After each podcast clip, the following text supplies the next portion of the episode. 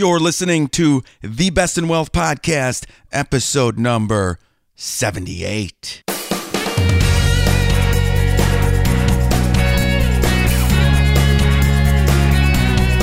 This is the Best in Wealth Podcast, a show for successful family stewards who want real answers about wealth and investing so we can feel secure about our family's future.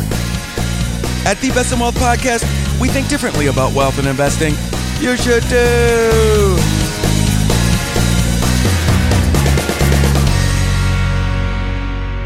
Well, hello, everybody. My name is Scott Wellens, and I am your host of the Best in Wealth podcast. This is a show dedicated to helping real people, yes, that is you, build real wealth so together we can take family stewardship to the next level. I am a certified financial planner, an educator, and a wealth advisor. And today's episode is The Stock Market Hates Uncertainty. But don't get fooled by the title. And before we get to the topic of the day, I have a little advice for you. Don't ever build a house. no, I don't I don't really mean that. But think long and hard before you do build a house.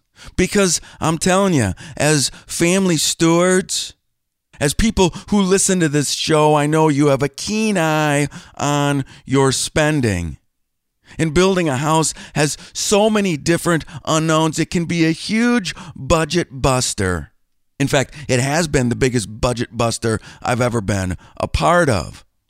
Thankfully, for the most part, we have things under control because I grew up with home building. My dad is a retired home builder from Green Bay, Wisconsin. Ron Wellens Custom Homes was his business. I grew up around new houses my whole life, and I, I worked for my dad summers and in college and in high school. And even I remember as a young boy sweeping up after the framers or whatever got done. And I remember helping my dad out and working those those summers thinking to myself someday I'm going to build a house for my family. It's always been a dream of mine.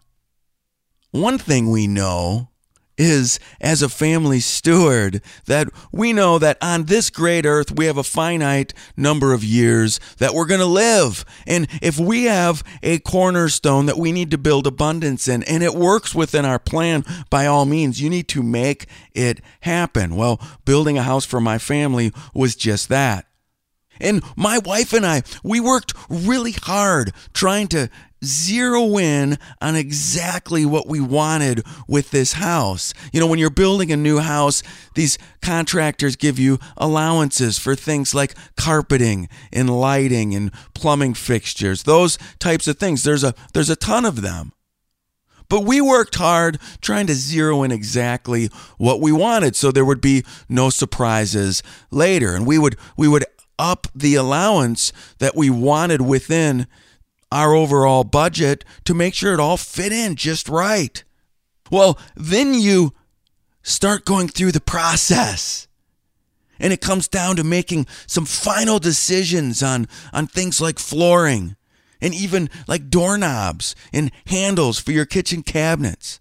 And I realized that every time my wife opened her mouth, I was writing a check for another thousand dollars. That's the way it worked. That's the way it seemed like it worked. But to be fair, when I opened my mouth up too, I seemed to be writing a check. And I'm going to be happy when this whole process is over because I want my family to live in our forever home as quickly as possible. And we're about three months away from being completed. Well, remember, if you're going to build a house, just make sure that you're very meticulous on exactly what you want and that it fits in your budget before you start, and then add even extra and make sure that fits in your budget. Because otherwise, you'll be surprised every time you open your mouth and there's another change order. Let's get to the topic of the day. The market hates uncertainty. The stock market hates uncertainty. Have you ever heard that phrase before? The market hates uncertainty. It's been a common enough saying in recent years. And what do people mean when they say the market hates uncertainty? Are we uncertain about, about who our president is going to be? Or are we uncertain about if interest rates will go up or not? What is it? And how logical is that question? Because there's many different aspects to uncertainty. Some that can be measured and some that cannot. But uncertainty is an unchangeable condition of existence. As individuals, we feel more or less uncertain. But that is a distinctly human phenomenon. So rather than ebbing and flowing with investor sentiment, uncertainty is an inherent and ever present part of investing in markets. And what I mean is, Uncertainty never goes away. And I'm going to show you why on the things that we can measure. Any investment that has an expected return above the prevailing risk free rate, so think about like T bills for US investors, well, this involves trading off certainty with a potentially increased return. Because if you have your money in a savings account and you're earning, I don't know, a quarter of a percent right now, for the most part, that is a, your risk free rate. You're not taking any risk at all. Although, actually, if you look at it, you are because you're taking inflation risk, but that's a whole nother story. But anything above that, if you want to return above that risk free rate, you need to trade that off with uncertainty. If you want higher returns, you need uncertainty. You will have uncertainty. So when you read an article about the market's just uncertain right now because we're in the middle of an election cycle or whatever, fill in the blanks because there's something always happening. Well, it will never change. That uncertainty is what's going to get you a higher return, potentially, with your money. Consider this concept through the lens of stock versus bond investments, okay? Stocks have a higher expected return than bonds, largely because there's more uncertainty about the future state of the world for stock investors than there are bond investors. Let's break it down a little bit more. Bonds, for the most part, they have a fixed coupon payments and a maturity date at which principal is expected to be repaid. You take your $1,000, for example, and you buy a bond. And in return, you're getting this coupon payment, this interest rate for a set period of time. And when that period of time is over, you get your money back. Those are bonds. Stocks don't have any of that. And bonds also sit higher in a company's capital structure, which means in the event the firm goes bust, goes bankrupt, bondholders get paid before stockholders. So the question is do investors, do you avoid stocks in favor of bonds as a result of this increased uncertainty? And what we find is it's quite the contrary. Many investors end up allocating money to stocks due to their higher expected return. And in the end, many investors are often willing to make the trade off of bearing some increased uncertainty for potential higher returns. Let's try and quantify this a little bit, okay? Let's define a couple of things. I talked about expected return in these last couple minutes. And when I say expected return, I mean not a guaranteed return, but potentially an average return if you hold the investment for a long period of time. Short term bonds have a different expected return than long term bonds. Higher credit rated bonds have a lower expected return than high yield bonds or junk bonds, which have a lower credit quality. Stocks have a higher expected return than bonds, but within stocks, Small company stocks have a higher expected return than large company stocks. And value stocks have a higher expected return than growth stocks. And then we go outside of the United States into the emerging markets. Emerging market stocks have a higher expected return than US stocks. And every time this expected return goes up, your uncertainty goes up. But I want to quantify the uncertainty for you. So I'm this is just a hypothetical example. Let's say you have a stock investment that has an expected return of 10%, which means if you hold it for a long period of time, the average return or expected return should be around 10%. No guarantees at all. But then here's your uncertainty. Your uncertainty goes back to statistics. Because for every investment or group of stocks or asset class, we can come up with the standard deviation of the asset class. And standard deviation are just the dispersion of returns around that expected average. So the larger the standard deviation, the more your uncertainty. So let's go back to the, the 10% example. So if you have a 10% expected return, but your standard deviation is 15%, if you want a 95% probability of where your stock return is going to end up in any given year, you take that standard deviation and you subtract it from the expected return twice, and you add it to the expected return twice. So I would take my expected return 10%, subtract the 15 the 15% standard deviation twice on the one end, which would give me negative 20%. If I add it twice on the other end, I come up with a positive 45%. So now I know with 95% probability that if I want to invest in this particular asset that has an expected return of 10% on any given year, my returns could fall anywhere between negative 20% and positive 45%. I know that's a that's a huge range of returns, but that's the uncertainty of your investment. You don't know where it's going to land on any given year. It might be negative 18%.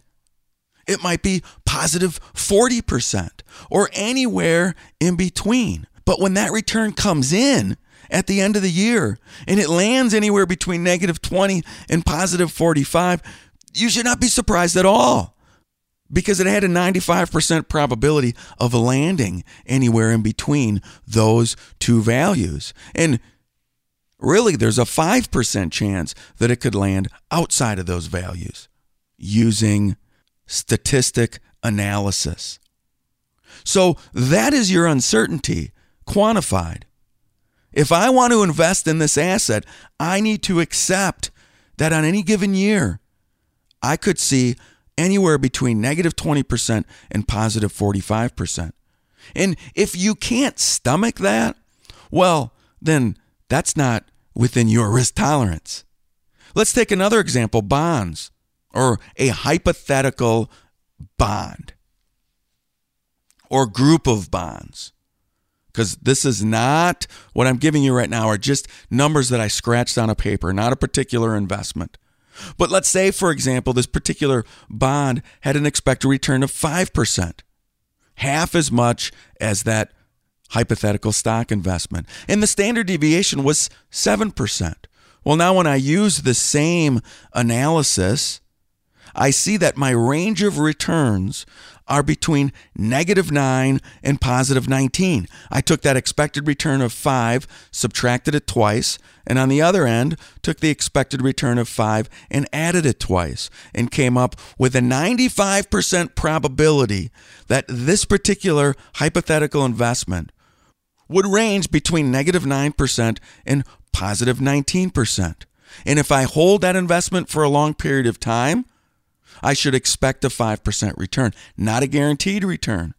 In the world of statistics, the longer you hold an asset class, the closer you should come to that expected return. If that range that I just gave you more fits your risk tolerance, Well, you should be in some sort of investments that overall fit that type of uncertainty. But that uncertainty, it never changes either.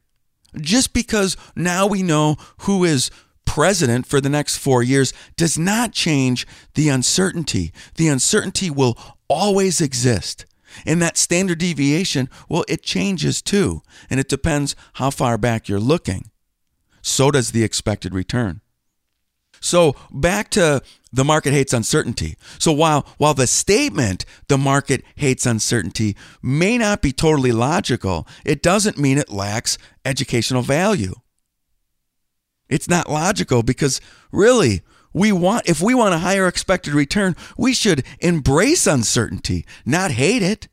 Because if there wasn't any uncertainty, we would end up with a lower expected return. Because why would the market pay me 10% if I knew that I was going to get that every year? Who would ever invest in savings accounts or bonds if that 10% was guaranteed? But thinking about what the statement is expressing allows us to gain insight into the, the mindset of individuals. The statement attempts to personify the market by ascribing the very real nervousness and fear felt by some investors when volatility increases. It is recognition of the fact that when markets go up and down, many investors struggle to separate their emotions from their investments. It ultimately tells us that for many an investor, regardless of whether markets are reaching new highs or declining, changes in market prices can be a source of anxiety, and in some cases, a lot of anxiety. And during these periods, it may not feel like a good time to invest. Because only with the benefit of hindsight do we feel as if we know whether any time period was a good one to be invested. Unfortunately, while the past may be a prologue, the future will forever remain uncertain. This is why we need an investment mix that A fits within our risk tolerance, B fits within our risk capacity, and C fits within everything we want to accomplish in life, building up our cornerstones, and not take more risk than we want to or need to to live the life that we want to live. Otherwise, we're going to be faced with more anxiety than we can handle and ultimately sell at the worst possible time. And then all bets are off on this whole expected return business because chances are you won't be around when the returns start coming in. You see, part of being able to stay unemotional during periods when it feels like uncertainty has increased is having an appropriate asset allocation that is in line with your willingness and ability to bear risk, your capacity and your tolerance. It helps to remember that during what feels like good times and bad, one wouldn't expect to earn a higher return without taking on some form of risk. While a decline in markets may not feel good, having a portfolio you are comfortable with, understanding that uncertainty is part of investing, and sticking to a plan that is agreed upon in advance and reviewed on on a regular basis can help investors from reacting emotionally. And this, my friends, will hopefully lead to a better investment experience.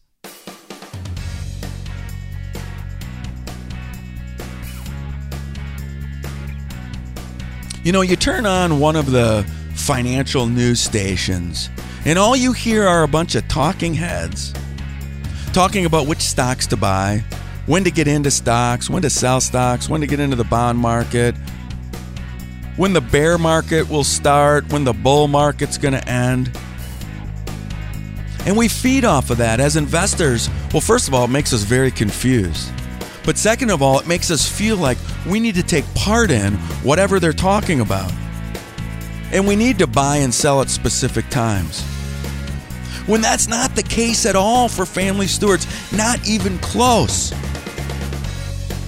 This whole business about trying to figure out how much uncertainty we can handle and how much risk we can handle in our portfolio and making a plan now and then sticking with the plan and reviewing it periodically, that's what's going to make you successful. Not all of this noise that you hear. This noise that you hear is the noise that's going to make you unsuccessful if you listen too much to it. That is the truth, my friends. And if if you're struggling with your portfolio, if you want an x-ray on your portfolio, if you want me to tell you how much risk is within your portfolio, you email me scott at bestinwealth.com. I will give you what your expected return is and your uncertainty around it. And then you can see if that fits with inside your risk tolerance and the goals that you want to achieve. All you need to do is email me, scott at bestinwealth.com, to start the conversation.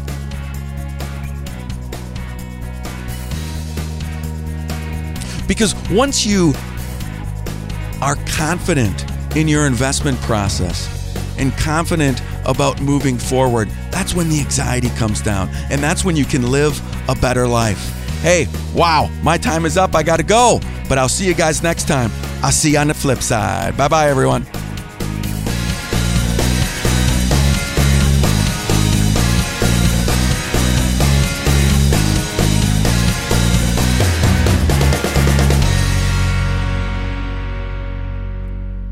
The Best in Wealth podcast is hosted by Scott Wellens. Scott Wellens is the principal at Fortress Planning Group. Fortress Planning Group is a registered investment advisory firm regulated by the Securities Act of Wisconsin in accordance and compliance with securities laws and regulations. Fortress Planning Group does not render or offer to render personal investment or tax advice through the Best in Wealth podcast. The information provided is for informational purposes only and does not constitute financial, tax, investment, or legal advice.